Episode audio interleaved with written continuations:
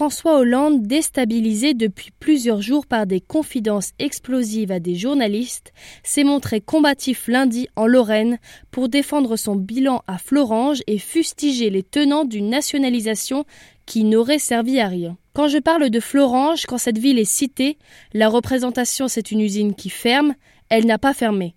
Ce sont des salariés licenciés, il n'y en a eu aucun. C'est un plan social, il n'a pas eu lieu a lancé le président de la République lors d'un discours à Ucange. Arrivé très discrètement en Lorraine en milieu d'après-midi, François Hollande a d'abord participé à un tour de table avec les représentants CFDT et CFE-CGC, syndicats majoritaires d'ArcelorMittal. La CGT tenant à l'éviter s'était postée quelques centaines de mètres plus loin et FO avait décidé de boycotter la journée. C'est sans avoir débordé un seul instant du cadre de la visite et en évitant soigneusement les syndicats contestataires que le chef de l'État est arrivé à Ucange, sur le site de Métafanche, l'institut de recherche publique promis après la fermeture des hauts fourneaux et dans lequel l'État a investi 20 millions d'euros.